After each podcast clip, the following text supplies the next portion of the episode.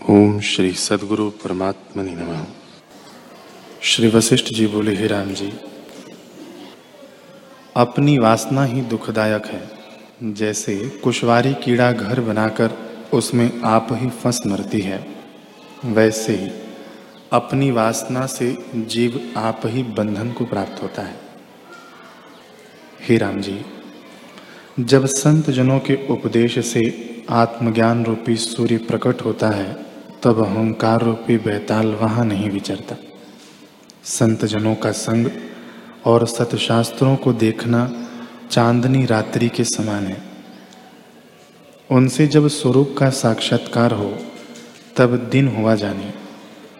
जब तक संत जनों का संग नहीं करता और सतशास्त्रों को नहीं देखता, तब तक अंधेरी रात्रि है।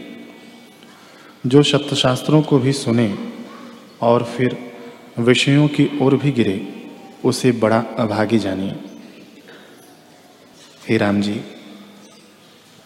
संवेदन, भावना, वासना और कलना ये अनर्थ के कारण है। जब इनका अभाव हो, तब कल्याण हो। शुद्ध चिन्मात्र पद, प्रत्यक्ष चैतन्य, अपने स्वरूप में स्थित है। जो अहंकार का उत्थान है, वही संवेदन है। भाव यह है कि पहले आप कुछ बना, फिर चेता और अपना रूप चित्त में स्मरण हुआ, तब भ्रांति मिट जाती है।